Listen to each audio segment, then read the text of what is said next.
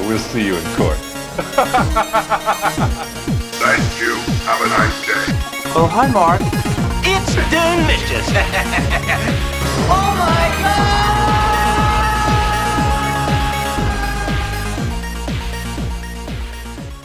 Hello and welcome to episode 9 of the Big Fat Cult movie podcast. It's been quite a while since we've released an episode, sorry about the wait. There's been a few things going on in the world, which I'm sure you're probably aware of by now. If you're listening to this in the future, then well done, we made it. It has meant that I've taken a bit of time off the podcast, and now I'm very excited to be back bringing you loads and loads of new episodes covering some extraordinary films over the coming weeks and months. I've also been really busy getting our eBay store up and running, the Big Fat Cult movie store on eBay. You can find a link to that in the description below, and you can buy loads of films on Blu ray, as well as film merchandise, keyrings, badges, posters, t shirts, artwork, loads of stuff. So do check that out. Uh, it's become really popular and um, we're shipping all over the world and it's really exciting, but it's a bit manic. So now that is under control, we're here to focus on some weird films to get you through, you know, the third, fourth, fifth lockdown, who knows. If you have never listened to the podcast before, welcome. Thank you very much for choosing to tune in. This is a cult film podcast where I send a guest a list of films to choose from. They then pick a film, we go away and watch that film separately, take some notes, and come back to discuss it on the podcast. We look at a range of different topics. Those topics are sex and nudity, gore and violence, acting, writing, special effects, and WTF moments. We talk about our favourite scenes of the film, our favourite characters. We talk a bit about film and cult films in general, give some recommendations, and it's a lot of fun. So if that sounds like your kind of thing and you're not subscribed already, please do subscribe. You can find us on Apple Podcasts, Spotify, SoundCloud, and various other platforms. And if you've got 10 seconds to give us a five star rating on Apple Podcasts, that would be really appreciated. We'd love to reach more film fans. As always, in every episode, we go into the film in quite a lot of detail, so that means there will be spoilers ahead. So if you haven't seen this film already, then pause now, go and watch it, come back and listen to us discuss it on the podcast. My guest this episode is the brilliant Paul Aitchison. Paul is a comedy performer, a magic performer, an actor, a writer. He's an all round, very talented, creative person, and like me, has a lot of free time on his hands at the moment, so thankfully he agreed to come on the podcast and talk to me about this episode's film. So that's enough waffle. Sit back, relax, and enjoy as me and Paul discuss this episode's film. It's 2016's very, very, very dark and highly disturbing comedy horror, The Greasy Strangler.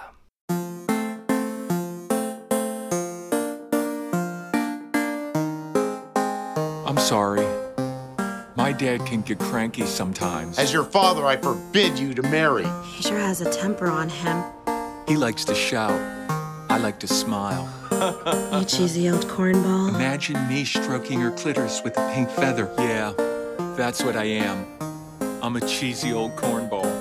I kinda like it. Hey! Stop talking to the customer and help Dad with his shorts. Imagine if I farted now. I love you. Like this? I don't know if I'm doing it right, Janet. Is this right? Kiss my juicy cherry lips. My dad might be the greasy strangler. I'm officially dating Janet. I'm the Spider-Man of cocktail. Bullshit artist! Bullshit on I call bullshit on that. Bullshit art test! You're covered in horse shit! You can be my forever love. You claimed her pussy, but you never claimed her heart! I greasy strangler. Welcome to the Big Fat Cult Podcast, Paul. How are you doing? Uh, not too bad, Chris. How are you doing yourself? I'm good. Thank you for staying indoors on the hottest day of the year. The second hottest day of the year. It's it's very very hot. But you know what? What better day to sit indoors and podcast and you know be in a slight fever dreamish way and talk about this uh, this wonderful film when we when we come to it shortly. Yeah. I feel that's the ideal way to see and talk about the Greasy Strangler is in a slight state of um, paranoia and sweat. And stickiness, yeah.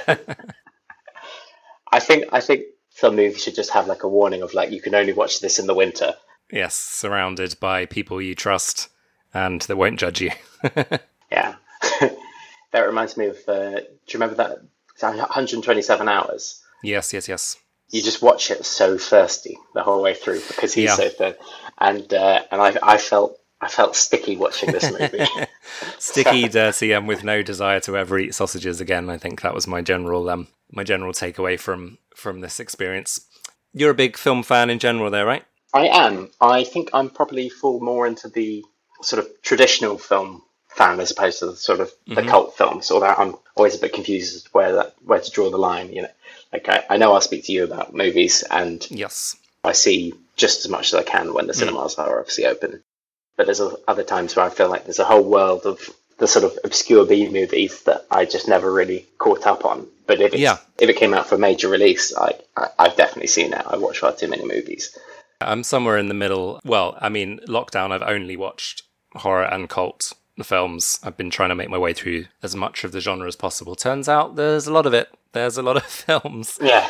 I've got several hundreds, if not thousands, to go. But I'm, I'm making good progress. What does that do to your psyche, sort of being surrounded by just weirdness and gore and awkwardness and And on top of a global pandemic and not being able to leave the house and only Yeah. eating donuts and uh, Diet Coke. I found myself leaning to. I'm more likely to watch a Pixar film with all the stuff going on in the world. It's like, right, I need, I need something, Yeah, something quite, cute and wholesome. I'm quite frightened to uh, actually watch a good wholesome film because I'll you know I'll just be waiting for someone's head to explode or someone to come in and butcher the dog or something. I mean, uh, you know, not all cult films are completely nuts. Some of them are just you know obscure classics. So some of them are slightly less mentally damaging than others, but uh, that cannot be said for this film, which we'll come on to very shortly. But do you, do you have um do you have a favorite obscure film? So, in preparation for this, I thought, right, I'll have a look and see what sort of counts as a cult film. Hmm. And for instance, I found- found this list from Rolling Stone of 25 cult films,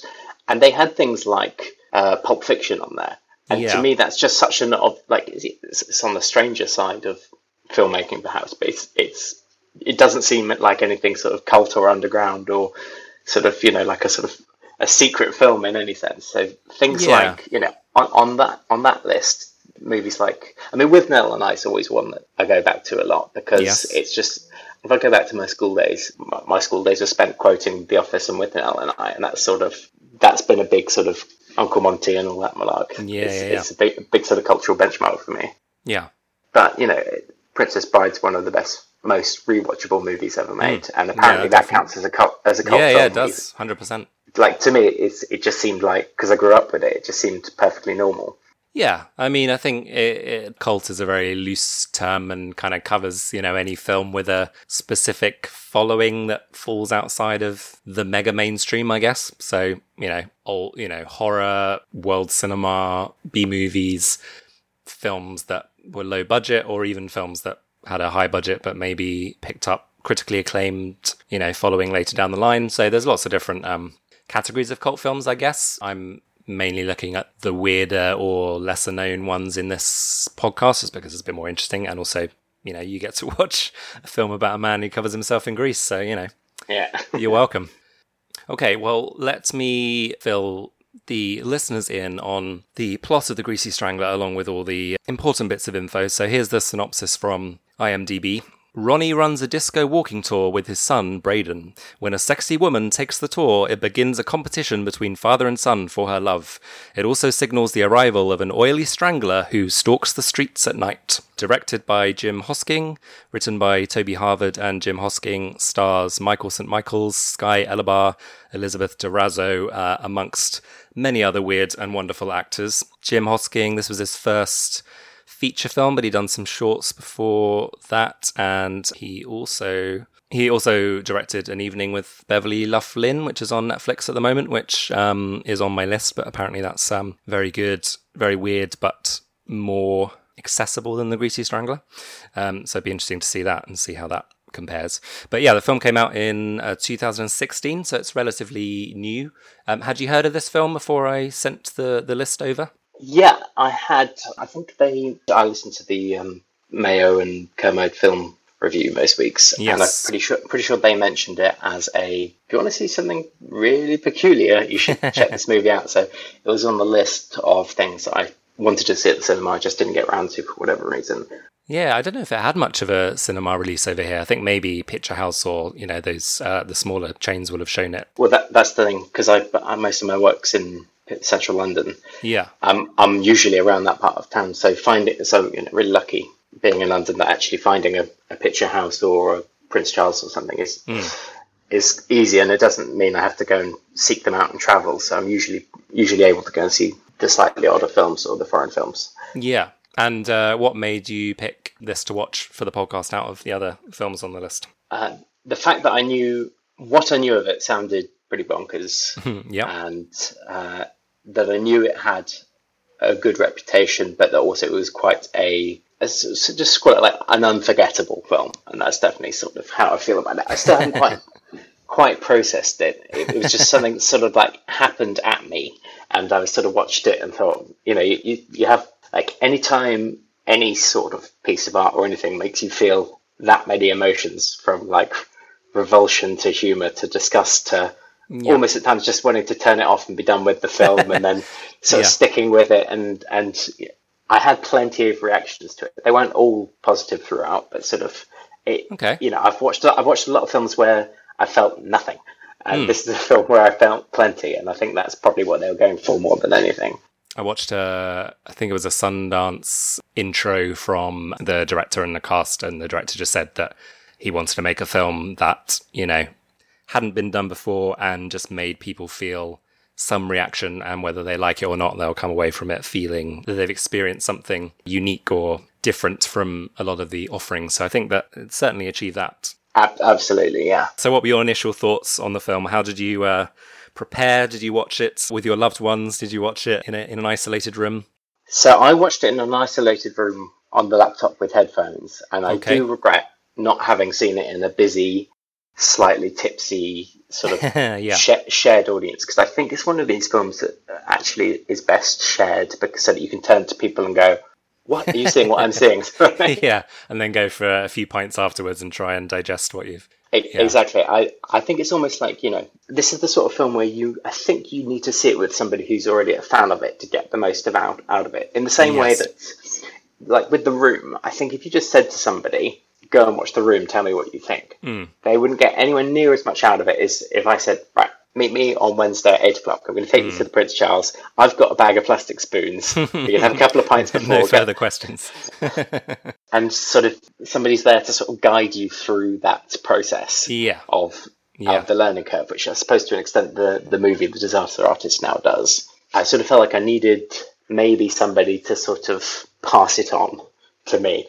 Yeah, I um I think this is one of maybe five films that I would, you know, actively go with someone or sit with someone and watch and be like, okay, you want to see something mad and hilarious and disgusting and Yeah. nuts, then this is this is a good fun film to watch with with friends in your house or in cinema.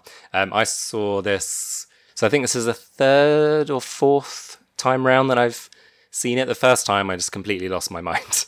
And uh, it was one of the funniest things I'd ever seen. And I was watching it with a friend, and we watch all those kind of films together.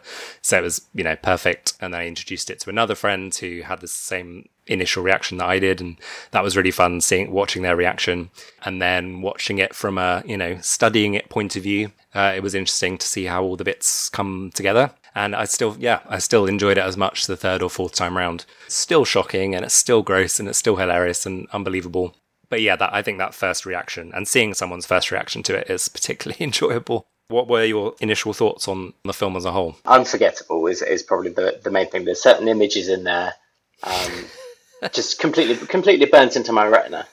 yeah.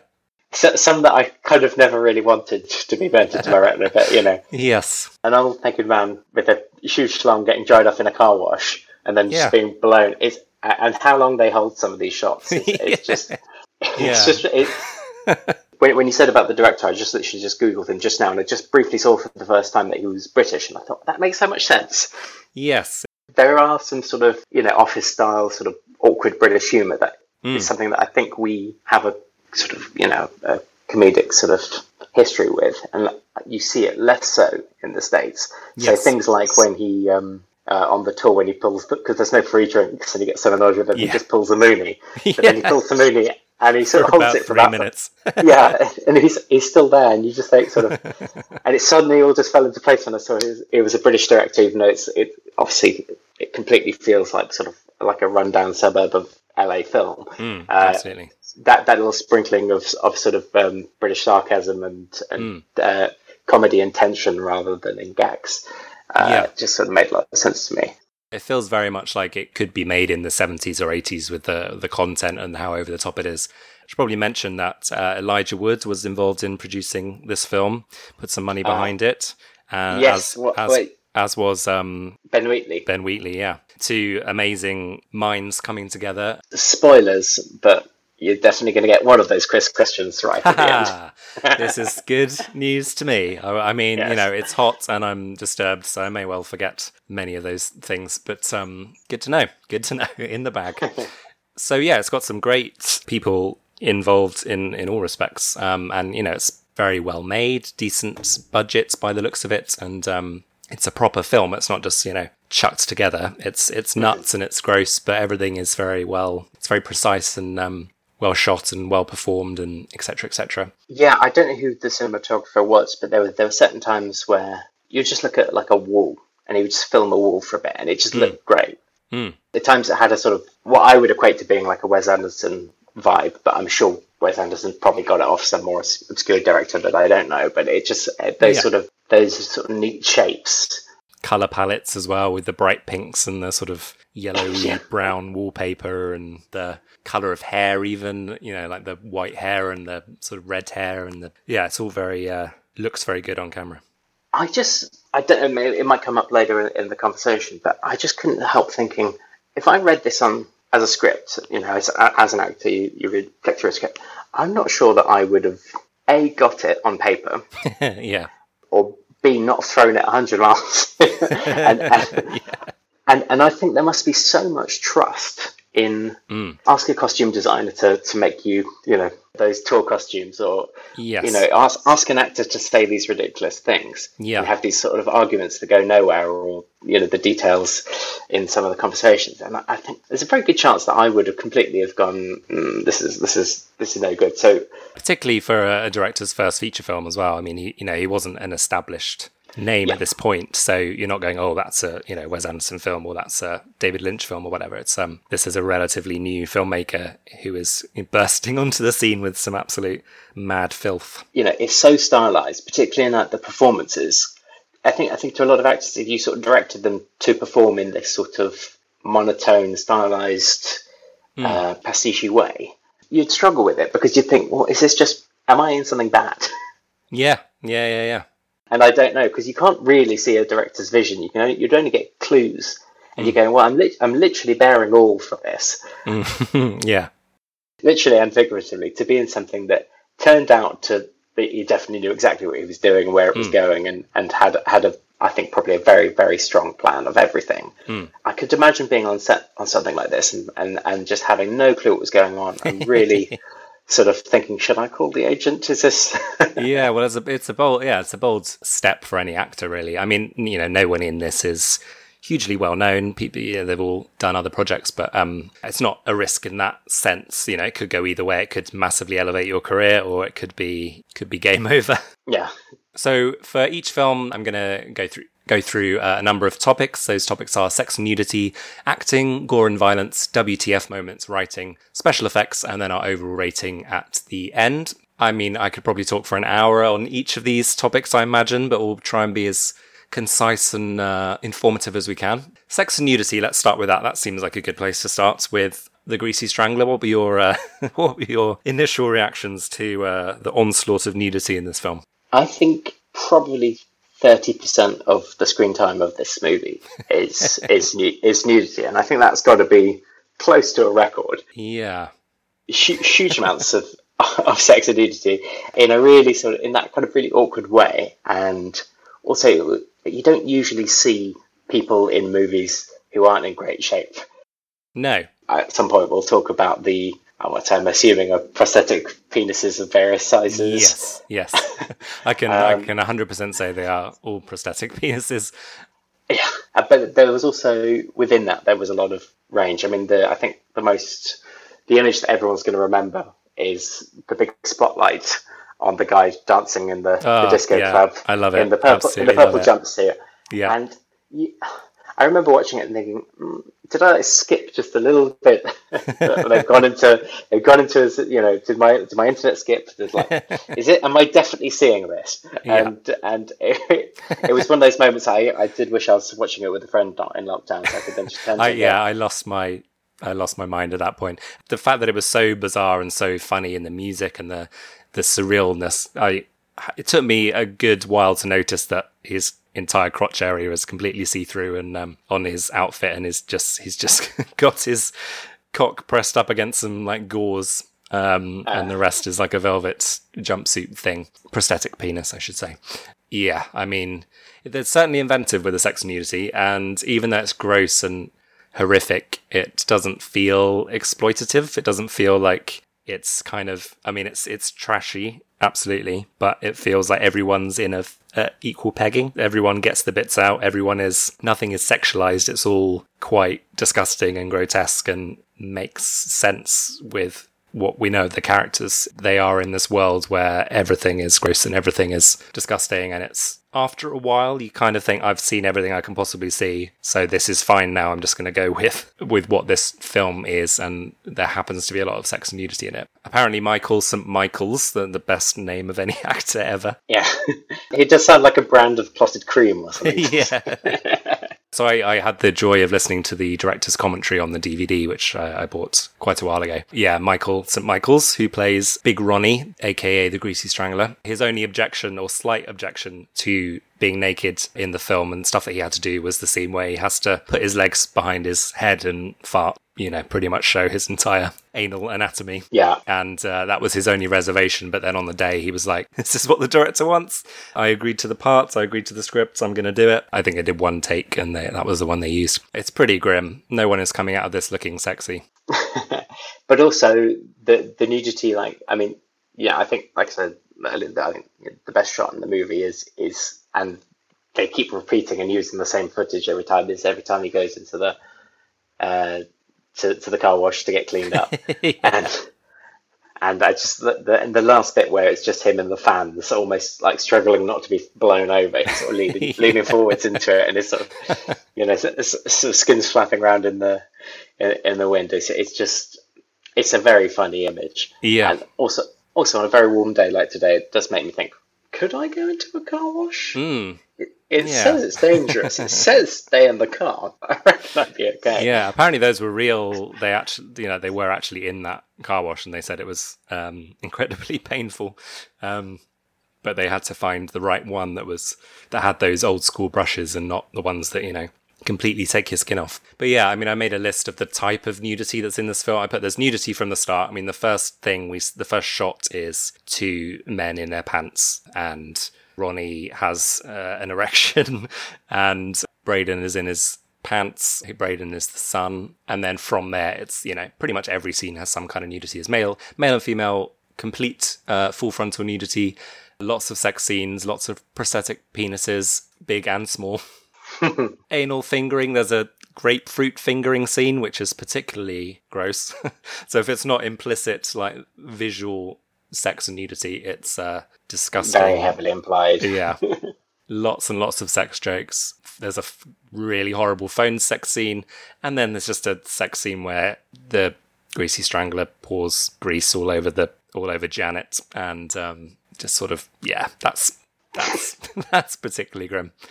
Yeah, how did you feel that it served the film? Were you uh, shocked? Were you delighted? I'm I'm not quite sure how I feel about it to be honest. I think because of the because it was so it's so unglamorous in every mm. sense. It didn't seem in any way. It almost didn't seem real, so it, it didn't really register as uh, as nudity in the way mm. that it might in certain films because there was so much of it. Where yeah. often often films, you know, by only having a small amount of it, it's quite sort of shocking or provocative or mm. whatever it is. But by having just this constant onslaught of it throughout, it, it's very um, it's no surprise that the first thing you see is a guy's ass walking up the stairs. Yeah. But also, that, that, the second I saw that, I was like, yeah, that is what it's like at home. Yeah. like, yeah. like not in movies, but everyone just walks around in their pants at home when it's hot. It's like, yeah, it's like in, you're not. in a very unglamorous way. Yeah, there is. If lockdown has proved anything, it is this: we will get into any state and be comfortable with that state for two to three months. Yeah, no, agreed. And because it's so surreal and grotesque, you don't you don't think of them as actors playing these characters. They just look like these are weird people that they've found that have, you know, and they're all, as you say, they're all shapes and sizes and very unconventionally um, naked in the usual filmic sense. So there's all this ridiculous music in the background, comedy, high pitched music, and Yeah, the the music's great. It sounds like a sort of um, it sounds like a, a video game that I never had. yeah, and never wanted. Somebody else had that music on their Mega Drive somewhere. Go, boop, boop, boop, yeah, yeah, yeah. You it's really good. It's just sort of high pitched, heightened, weird sort of disco synthy music. I might be wrong on this, but I, I had this hunch when I was watching it that if you slowed it down tonally, hmm. the the constant refrain of the ding ding ding ding ding ding ding hmm. was is is the two notes from the Jaws theme tune just just sped up. I mean, it's a possibility. Yeah, I would be very impressed if that's the length they went to. To That's my fan theory. Is almost certainly any any musician listening will go, no, Paul, you're, that's completely wrong. But that's just it, that sort of repetition of the two the two simple notes. Just that kind of put me in mind of it, and I thought there's something to that. so, uh, what have you rated the Sex and Nudity out of five? I mean, it could be five or one, couldn't it? It depends whether. I suppose it's Yeah. like, is it good sex or nudity? It's kind of hard to. Yeah, I usually Like- go. I usually go with the idea that it's you know how it If- how how yeah. it is part of the film and and you know in whatever sense.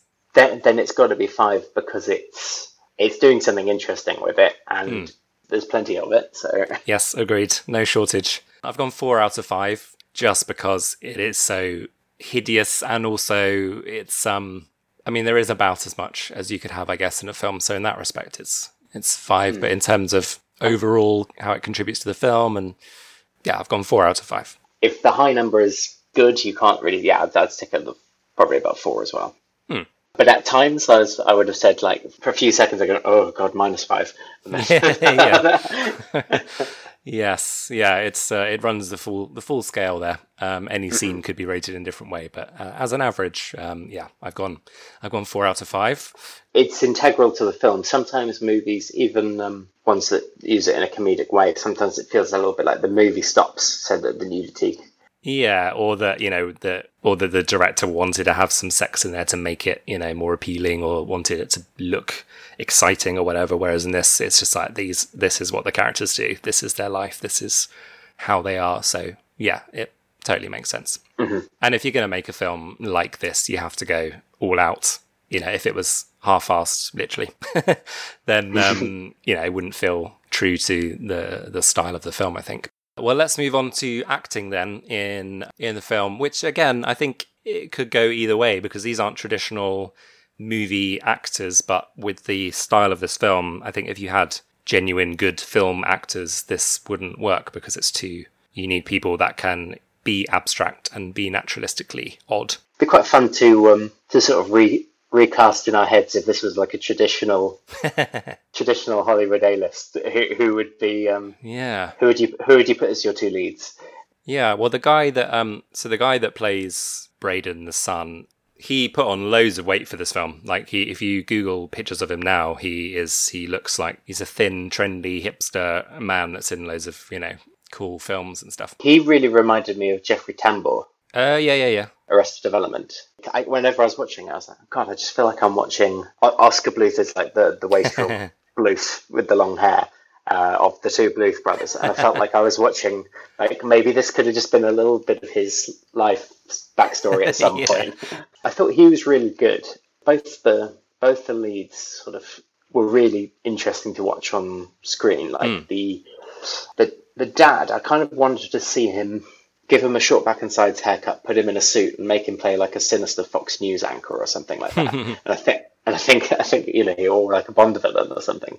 And I think that there's something really, really watchable and sort of wise about his face. Yeah, He got the style of being just on the right side of over stylized without it feeling grating. yeah. No, he didn't feel like he was trying to be gross. I mean, some of it is, you know, the style is very forced and unnatural anyway, but um, he certainly embodies the character. And one one thing to say is that every single person in this film is 110% committed to their role. Like, no one is, you know, pulling a half-assed uh, performance in this film. It's they're all giving it all they've got. And I, I really liked. Is it Janet, the the main lady? Yes, yeah, yeah, yeah.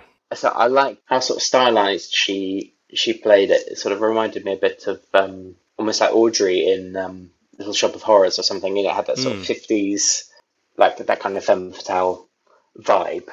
Um, yeah, and she's the main kind of, you know, she's the main focal point really because they're both fighting for her attention and.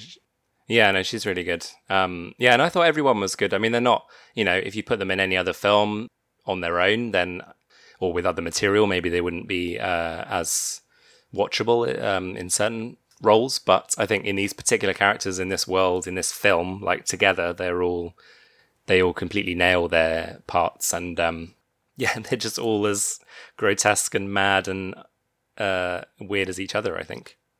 it's it's hard to answer this one because in many ways they're kind of purposely doing bad acting, if you know what I mean. Yeah, Like they're they're they're they're making you know they're not trying to be relatable or capture the human condition. It's it's there's these peculiar one note, um, particularly some of the smaller parts who don't get to be in it for very long. So they're very sort of one note. You almost could go like, I'm not 100 percent sure whether this is like good bad acting yeah, or a bad actor. Like the scene with the you know we want free drinks, we want free drinks, which was was, was really making me laugh. But I was also I have seen not good short films that have acting just like that. Oh, absolutely. Uh, yeah. and and thought, but are they are they trying to capture that vibe, or is this uh, is this like a byproduct of how, the filmmakers put this all together? But so, judging the acting quality on a film like this, I think is probably not a very helpful way of looking Yeah. at it because because it's it's not what they're going for. Yeah, I mean, I just said that all the characters, the actors are, you know, amazingly grotesque. The the Indian tourist, as he's listed, is amazing. His performance is yeah, so deadpan. So the, all the beats are there, or are slightly too long on purpose, and it's just there's that bit where he's talking about the um, that I like to lick the flavour off the chips. Yeah. Where it it's so funny to watch, but uh, there were times he almost like it almost looks like he's trying to remember his lines. yeah, yeah, yeah, yeah. It's a bit like do you remember like Big Keith in The Office, where people were like can't quite work out whether this is like the best naturalistic performance, Yeah, yeah, or yeah. or is he just a it just got dropped lucky in this is just perfect casting for the perfect for the perfect role sort of thing. And I, th- I think it's I think every, you know the casting did an amazing job with this film. Like everyone perfectly fits in with um with this world, and you know they're all uh, n- no one takes you out of the film at all. I don't think, and because it's so weird, it, and everyone is on that level, it sort of becomes weirdly naturalistic in a way because everyone is like that, and no one is so over the top that the only guy that maybe stands out a bit, and they mentioned this in the commentary because uh, apparently all the producers wanted to take him out of the film, is the hot dog salesman. He's wearing like almost like an Elvis costume. No, you can't have more grease. I will lose my I, license. I will lose my license. no, funny sir, enough, please. that that was the moment because it and it kind of set this precedent of I want some more grease, somebody dies. I want some more grease, somebody dies. And when we got to the hot dog guy, and it's like I want some more grease, and I was like, and obviously it's now somebody's gonna, you know, he- he's gonna die in a bit. And that was probably the moment during that scene where I thought, I hope the whole film isn't like this Mm, because I've heard so much about this yeah, and I've been so looking forward to watching it that if it just got into that rhythm of sort of I want some more grease and now and now he's going to die. You must die. Yeah, That's the point of the film that sort of slightly worried me, and I thought it's Okay. probably also the point of the film that if I was, well, I was just worried that I wasn't going to enjoy it as much as I had assumed that I would, and. Yeah. I just remember that that being my sort of sticking point of going like, in some ways, if I was just idle, if I had stuff to be getting on with, and I was flicking through the TV channels, Hmm. and I'd seen this sort of what appeared to be establishing a rhythm of how the film was going to go, yeah, that was potent. You know, I, the opening with the showing around. You know, this is where all the disco tunes came Yeah. and all that sort of stuff. But once it kind of got into the, that more sequential setup, I thought, oh, this. I, ho- I hope this film doesn't lose me, and that's the moment with the hot dogs. So it's interesting that you that you then say that's the moment they weren't 100% sure about. Yeah, they just they just said that he was so um so bad at delivering his lines, but then the director was like, "No, that's what I, you know, that's what I want. That's uh, that's the guy that I I envisaged." So um, he Yeah. was like, "No, it's it's staying in. It's perfect." And I, I love that scene. But um, but yeah, you you do feel like you're watching someone there who is that is just a guy that they found who is you know fits perfectly into that particular character. But any other film, you'd be like, "No, this is this is terrible." I really like the. I, d- I don't know, like you know, the three tourists at the beginning. Yes. So the white, the white one with the straggly hair, and Yes. I couldn't work out where his accent was from because it was like a bit German, a bit English, and Yeah. and it was sort of ju- it was jumping around. But I just oh, it says it says here he's uh, he's a Scandinavian tourist.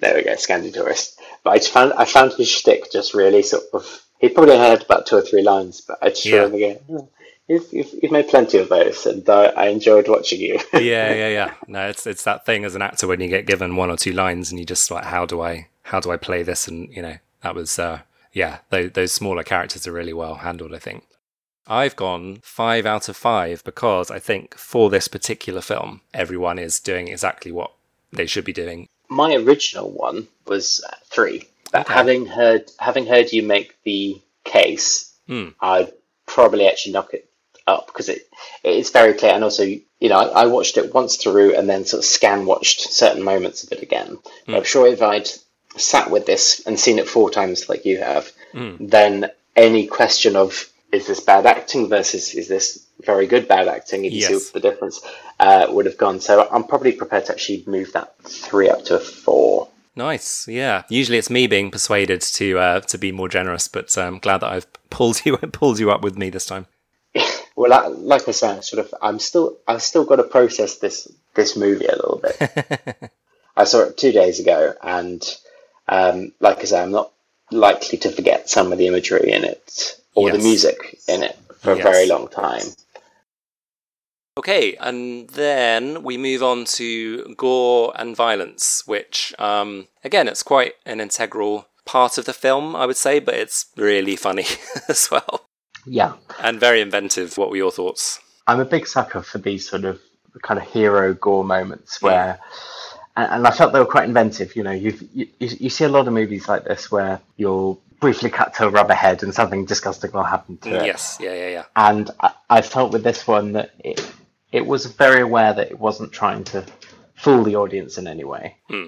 It was just having fun with it. I think my Yeah. favorite one was what was it? He sort of squeezed somebody's eyes inwards on themselves and his face. I think I think it might have been the the Indian guy trying to get the crisps when he sort of squeezed his face in or something. Yeah, so he Um, punches the first guy, uh, and his whole face sort of caves in. and There's like a tiny face. That's It sort of looks like a de- like a deflated football sort of. Yeah, yeah. yeah, everything just shrinks and the whole face is punched in, and that's yeah, it's very cartoony. And I think that Hmm. that's the first. I think that's the first um the first death, isn't it?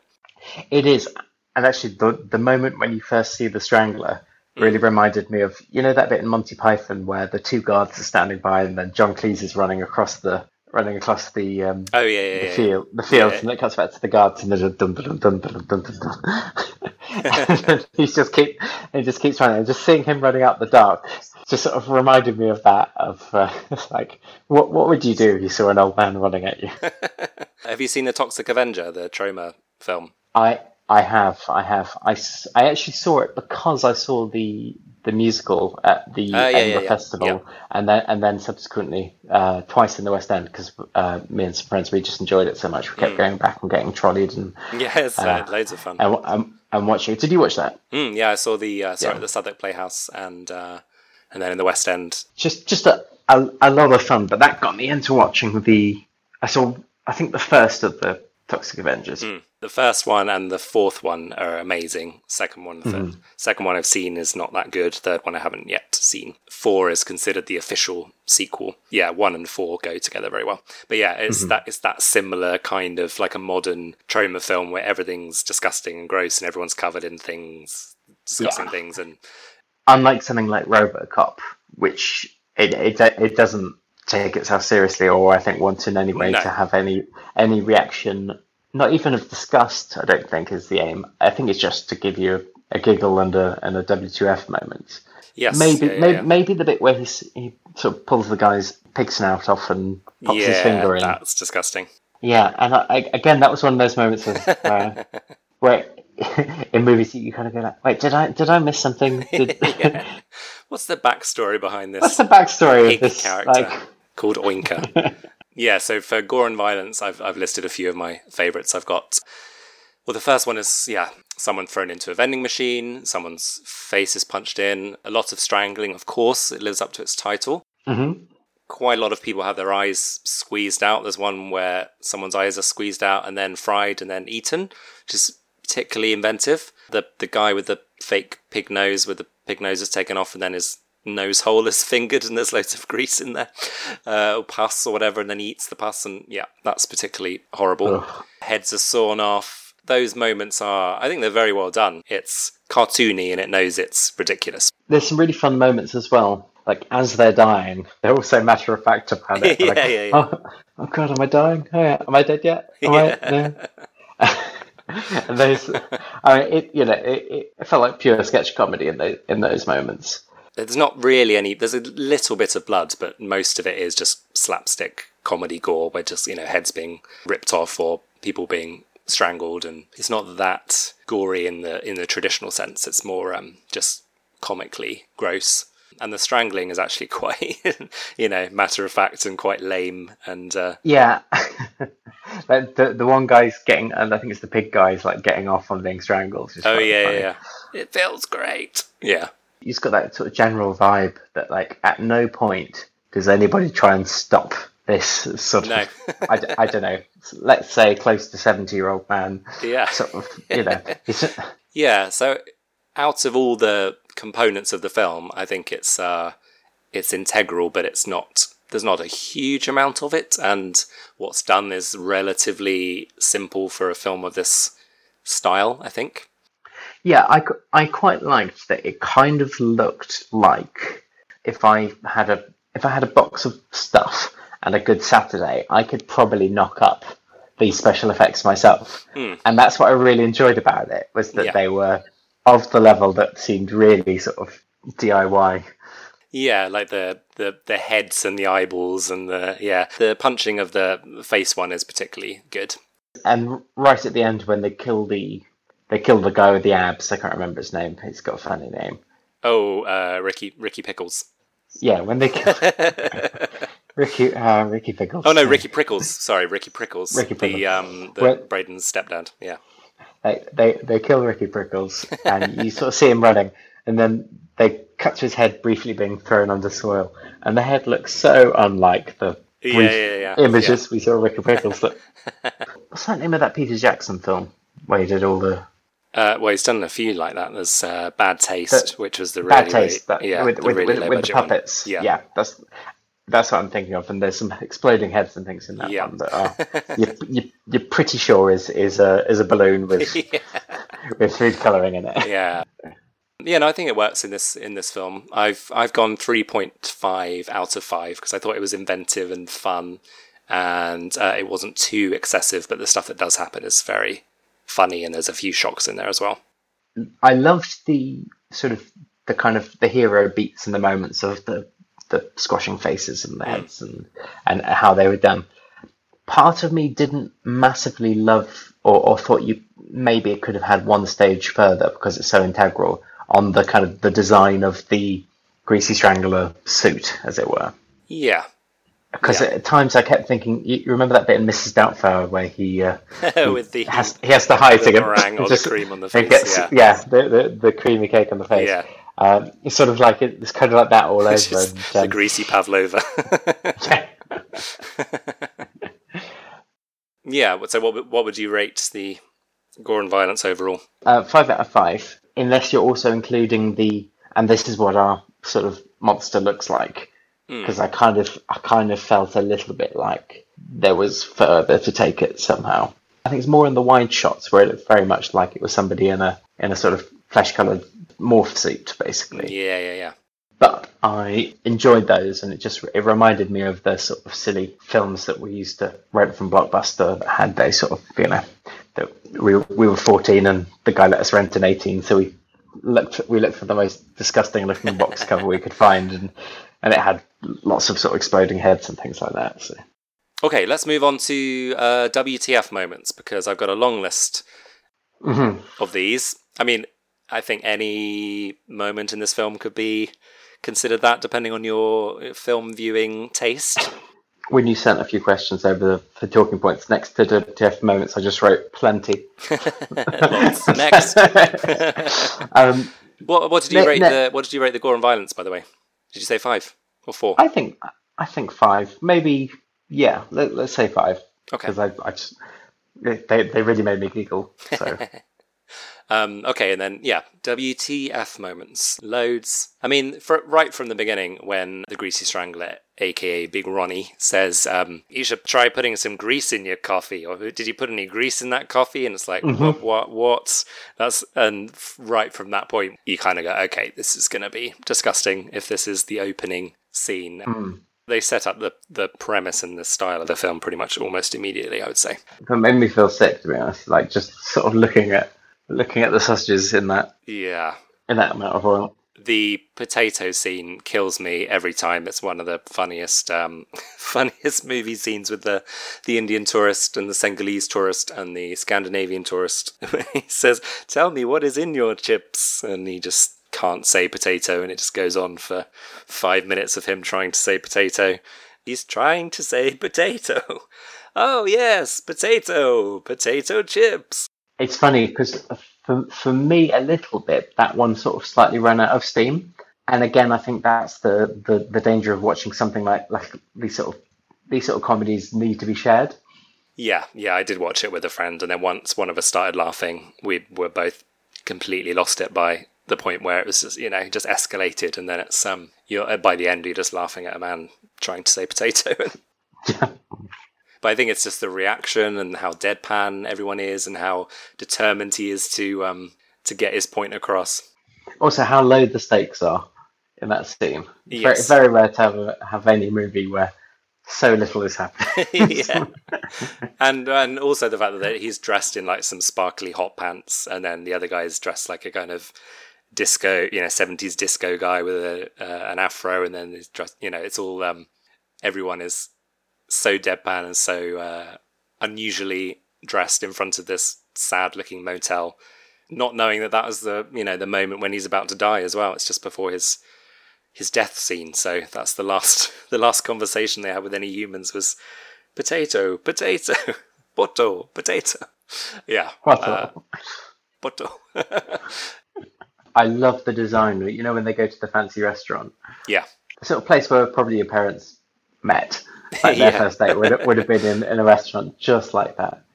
yeah. It hasn't been updated since it opened. Yeah, I just as soon as I saw that, I was like, uh, somebody's found a photograph of that backdrop and repainted it back onto the walls of an Italian restaurant.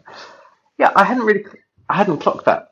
I hadn't actually clocked that thing about um, food being a theme, but actually every scene, every scene does revolve around food, Yes, food e- or even taken as far as the the pig man.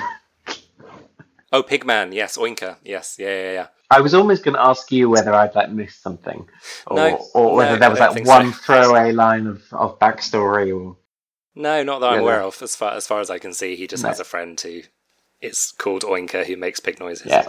Has a pig nose. right? Um, Why not? and gets killed off in a very gross way. Hootie Tootie Disco Cutie is probably my favourite Yes, of the WTF yes, that- moments. that just how long it, it again it's it, it's the it's it's the taking an idea and committing to it Yeah. until it's funny like Yeah. it- The original edit of this film was two hours and 15 minutes long. And they, uh, because all of the scenes went on for, you know, twice as long as they did, so they, they lost 45 minutes and still the, uh, had the movie yeah, the scenes are still, you know, very elongated. It's a great catchphrase, hootie tootie, disco cutie.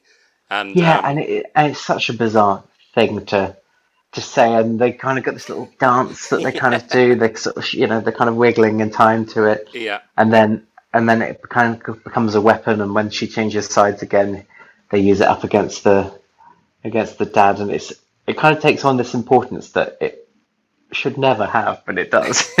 Yeah, one of the things I thought whilst watching it because I really enjoyed the sort of peculiar, both like the living, the living situation. Obviously, is kind of you know it's kind of got that sort of steptoe and son vibe. Yeah. Do you remember Bottom, the Rik Mayall, Yeah, Agent yeah, Everson? yeah. And you know, two guys living in squalor arguing. It sort of Yeah. immediately sort of makes you think of things like Bottom, which again actually makes sense now that I know it's a British director. Mm. If you just forget about grease and forget about the murders, Mm. like there's, there's actually a really interesting film to be made, like Yeah. in that setup of of these two, you know, father and son, particularly with that small age gap. He said he had him at 16, which just sent shivers down my spine. I thought, Christ, I. Yeah. I could, oh my god, I could have a 16 year old by that, you know, Yeah, yeah, yeah. like how, how terrifying that would be if you had a kid by by 16. If you just had this as a sort of kooky, kooky, weird coming of age drama with the dad sleeping with the, it it kind of it, it's an interesting Hmm. premise, and you know, particularly with them working together, doing these tours and everything. I thought, God, you could almost just completely do away with anything to do with murder or grease and have quite an Yeah. interesting little kind of chamber piece Yeah. because I thought, okay, I, I'm I'm I'm into this story, and then the Huta Puta thing, like you say, it does take on its own sort of little power and metaphor and stuff. Hmm, so it's. Yeah.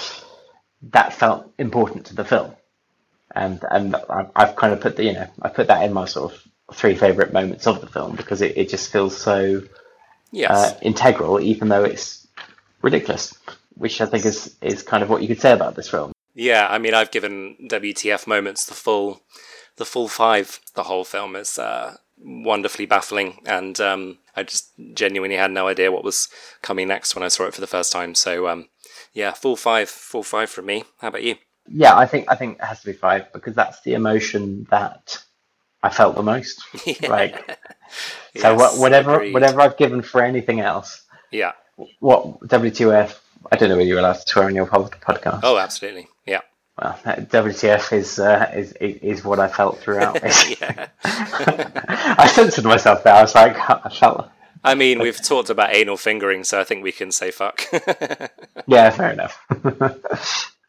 plenty, plenty, plenty of c words in this as well. Actually, yes, and that's that's very British as well, isn't it? And the just un, you know calling your family members cunts is so over the top and uh, unnecessary, but that makes it very funny. Uh, which brings us on to the writing. Um, let's talk about the writing, which also covers you know the structure and how the, the film has been written as a whole. This had two writers, this film, so it's co written uh, by the director Jim Hosking and Toby Harvard. What do you think of the writing overall?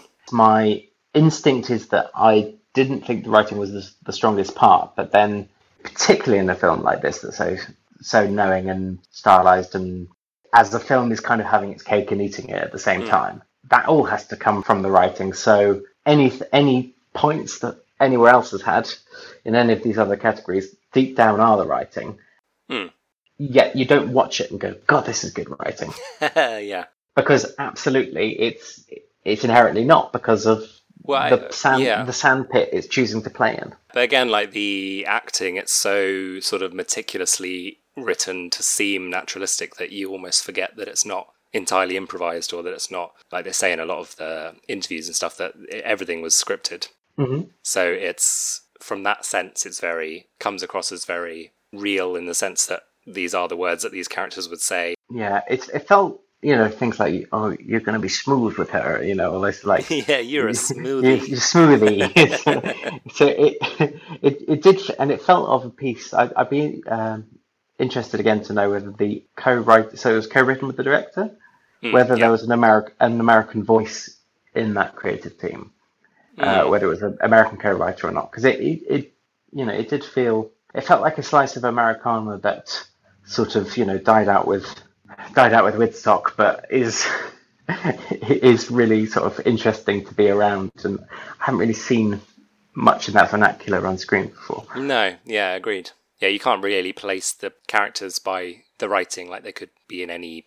It's almost like if you, if you said, "Oh, this is set during the, the late fifties, you go, Hmm. "Okay," and it uh, actually no, the, the the disco references do do date it, but it sort of it, it kind Yeah. of could go any, you know, it has that sort of seventies vibe, but it could be set last week. Hmm. I sort of felt it was kind of going for like a kind of nineties, just almost looking at the design of the potato chips and things. You know, sort of- Yeah. it just all seemed quite nineties. Yeah. Bullshit artist. Bullshit, bullshit artist. artist. You're a bullshit artist. Bullshit artist. um, Bullshit. that is again, it's got some good catchphrases in there.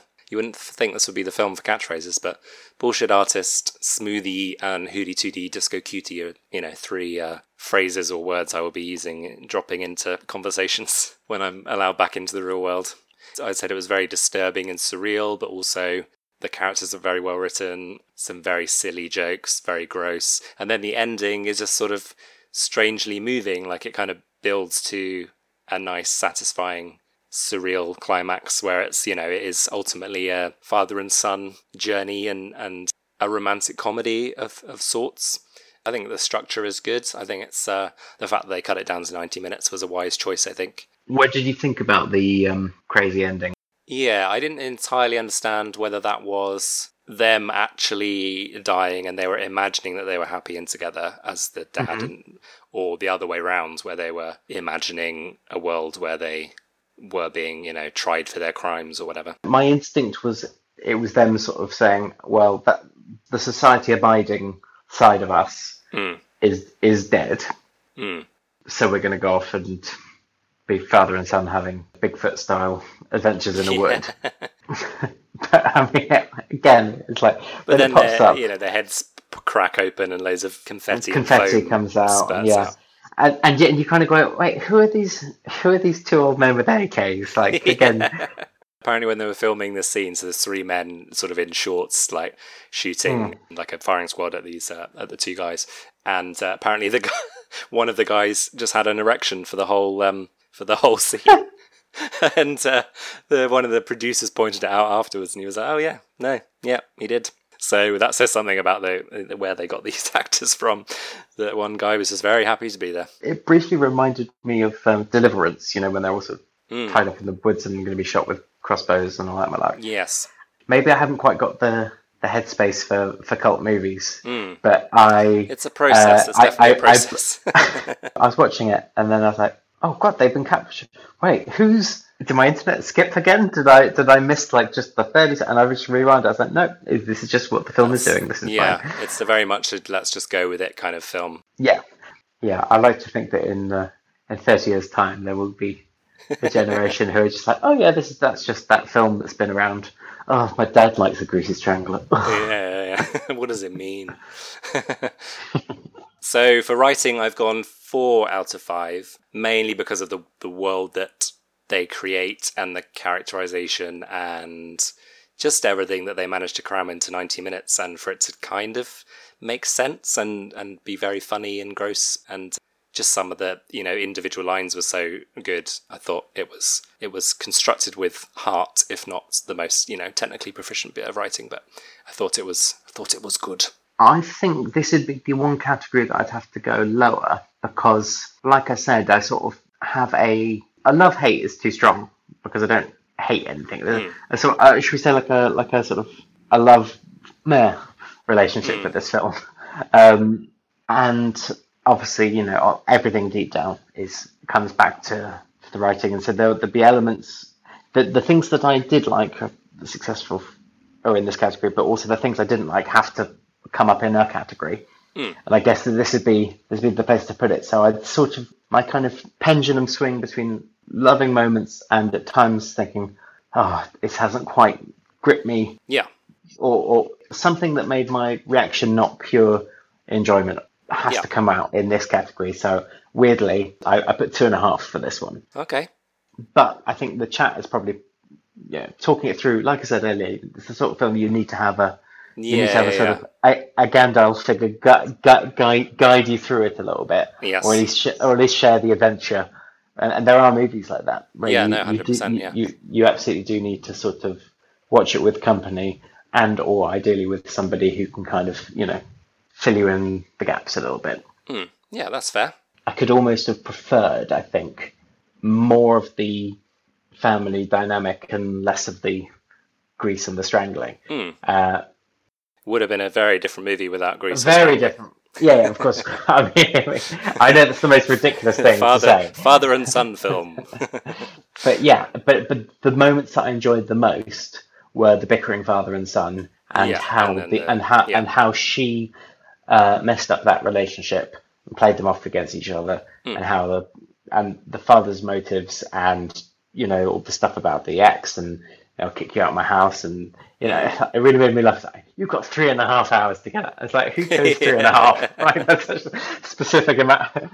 It's three and a half hours. the things I liked the most about the film were those elements, Hmm. and the the things that sort of left me sort of scratching my head were ultimately things like the crazy the crazy ending, Yeah. which I know I, I know we're supposed to take dri- read into it as we will as our own metaphor hmm. take us in all different directions, but I it that was kind of where I think it kind of lost me a little bit. Yeah, that's fair. Um, and so I think I kind of like the elements of the film, the moments of the film, more than I like the film as a whole, hmm. or at least my the things I love in a movie yeah. weren't fulfilled always by hmm. this. Okay. I'd say three, but I had started off at two and a half. Okay. And then our final category is special effects, which is very, very minimal for me. I've got uh, just a couple of notes. Um, I mean, it's mostly prosthetics and makeup, really, the special effects in this film. Uh, there's no mass explosions, there's no CGI, uh, maybe the eyes and stuff are computer generated, but um, mostly, mostly prosthetics. It's like all, all the special effects kind of come under the gore Yeah, um, umbrella, with the exception of a few bits of purposely ropey CGI at the end. yeah, know, yeah. That Explo- exploding yeah. heads and rainbows and things. Yeah, I've gone. I've gone three out of five. How about you? Yeah, I'd probably said about three as well. Okay, that's fair. The fact that all the prosthetic stuff isn't trying to be good in the first place, because that's part of the joy of this sort of movie. And it would be unfair to criticize things like the heads blowing up at the end because they're not trying to be good anyway, Yeah, and it's absolutely. not that sort of movie. I also think there's probably more CGI in this than we think, just in terms of um, a lot of the color grading that's Yeah, been done and that sort of post processing is is really particular.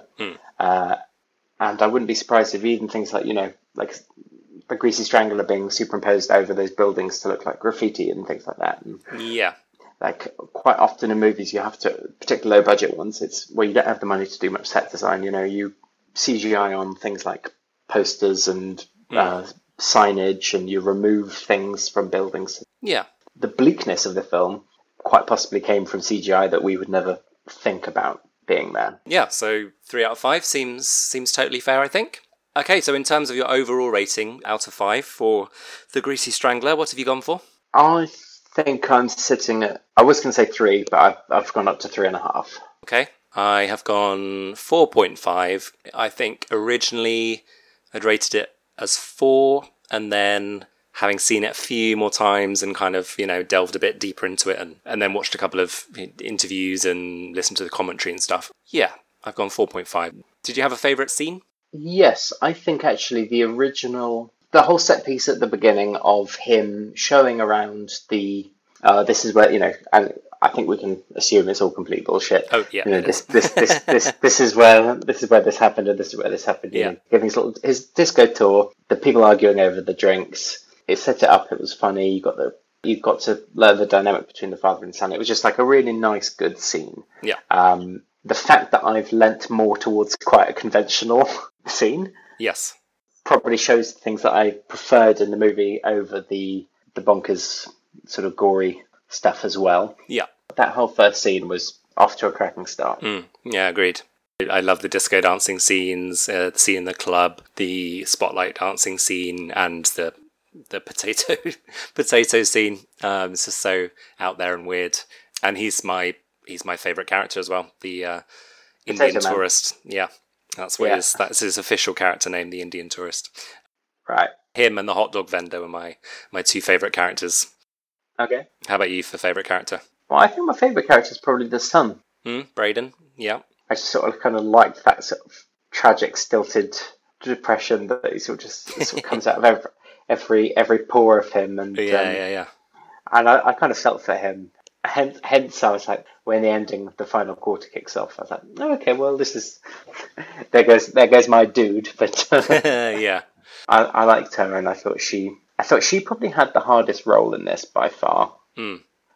Again, with that sort of stylized type of acting and that type of script, and the type of character that she's playing, and and what the script asks of her, I think one wrong move from her it could have really sort of upset the apple cart of the whole film.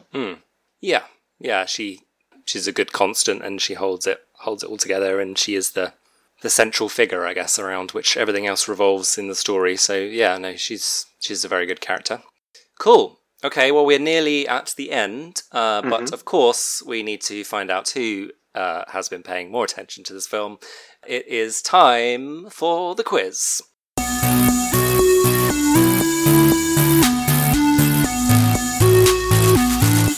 I'm ready. I'm pumped. I'm determined to win. How are you at quizzing in general? Competitive? I'm actually a damn fine pub quizzer. Okay. Well, now your knowledge is being tested to the limits. Um, Yes. Would you like to ask questions first, or would you like to answer first? I think I shall ask first.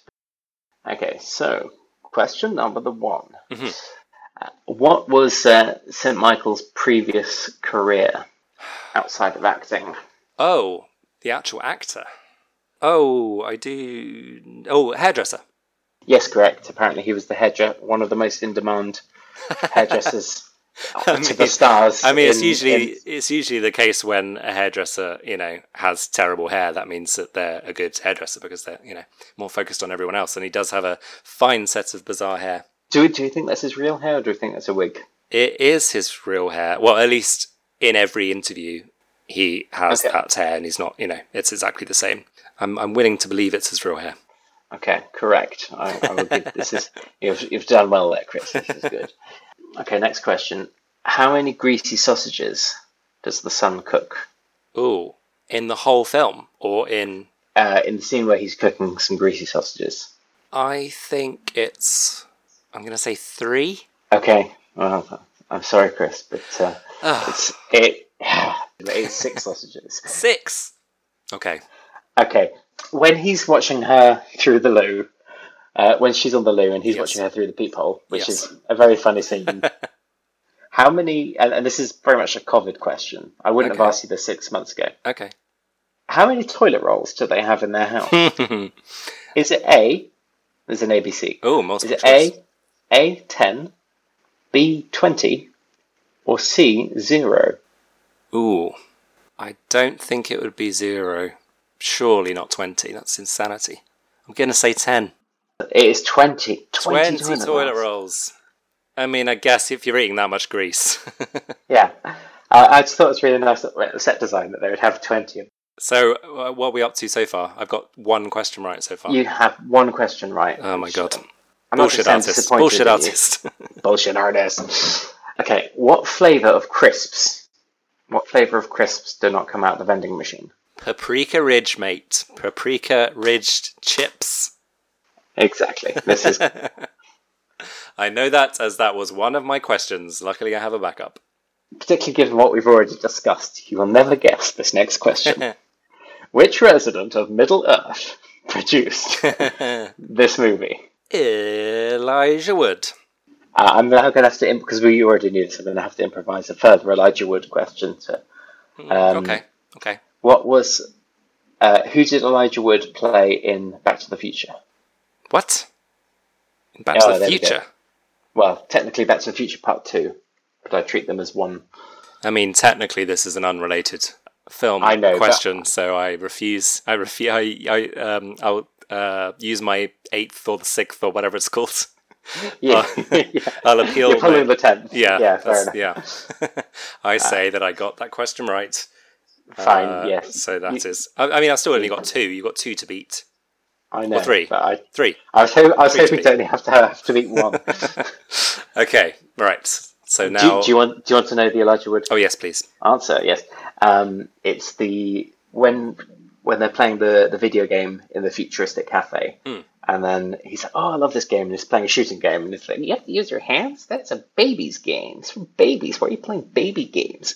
That little kid is uh, a very precocious young Ah. Elijah Wood. Oh wow.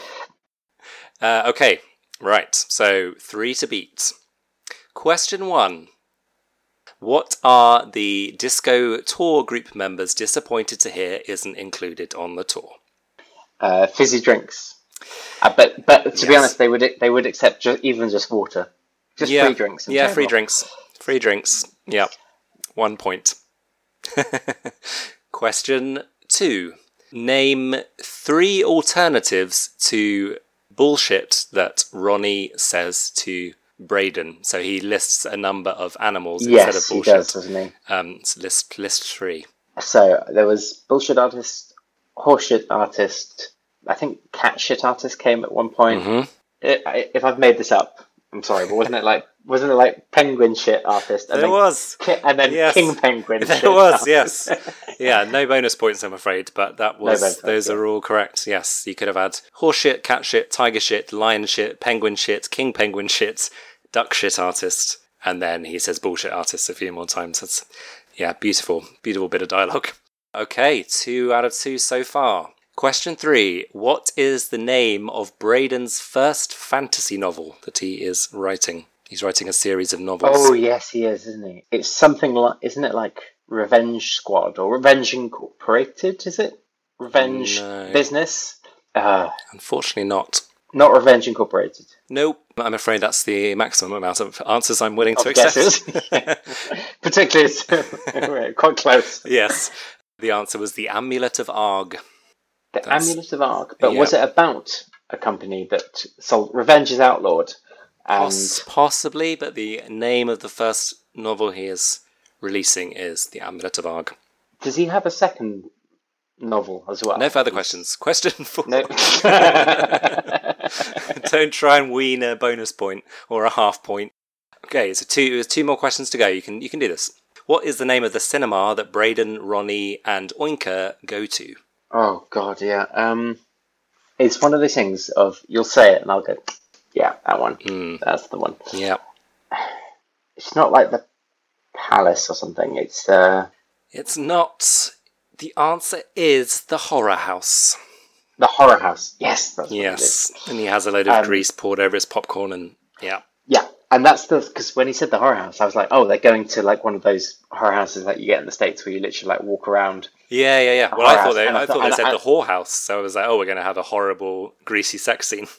I thought I thought that first, and then I thought it was the horror house, like a like a sort of like a theme parky thing, uh, and then I thought, oh, well, that's why he's dressed up as a pig because they're going there. but no, no, that was Uh, me. alas, alas.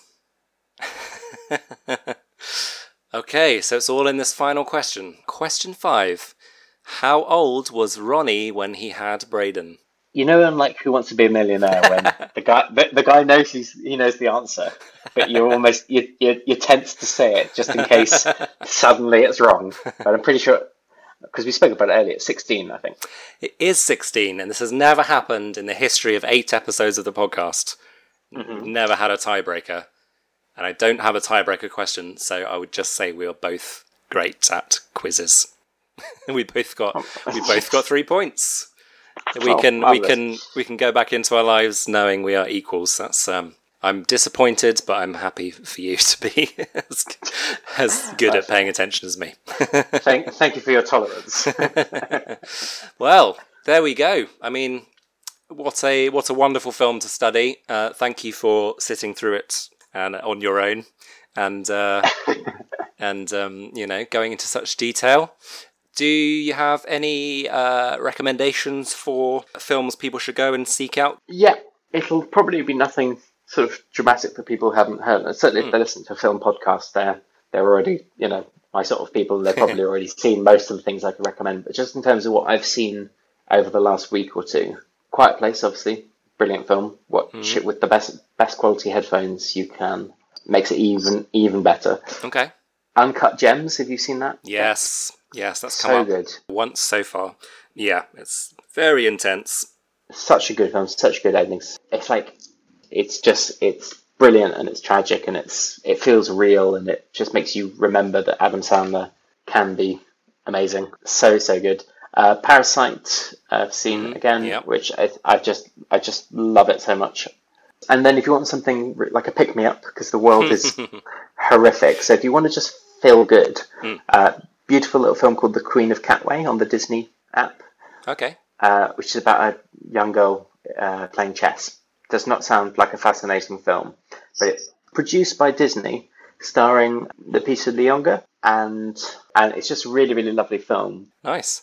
Then, do you have anything to plug? Anything you're uh, working on, or where can people find you? So uh, if you check out uh, coulditbemagicshow.com, that's the character comedy magic show that I do. I'm currently working on that, both sort of padding out extra characters, extra routines, new material. Yeah, probably the best thing to look out for is uh, later on this year. Could It Be Magic's hopefully picking up again. Nice. Uh, it certainly will next year. Okay, cool. Well, that all sounds great. And thank you for coming on and talking about the Greasy Strangler. And I hope your life has changed for the better.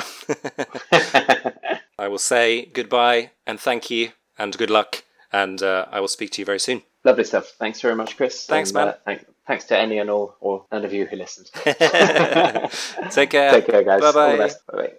Okay, and that was episode 9 of the Big Fat Cult movie podcast with my fantastic guest, Paul Aitchison. You can find details of where to find out about Paul's upcoming shows and where to follow him in the description below. And you can also follow the podcast on Twitter at Big Fat Cult, and you can follow me, Chris underscore Mayo. Do check out our Big Fat Cult store on eBay, there is a link to that below. And as always, if you are not already subscribed, then please do think about subscribing or leaving us a nice review if you have time to do so. That's all from me for now. Thank you so much for listening to another episode of the Big Fat Cult Movie Podcast. I've been Chris Mayo. Keep watching weird and wonderful films, and I will see you in the next episode very soon. Goodbye.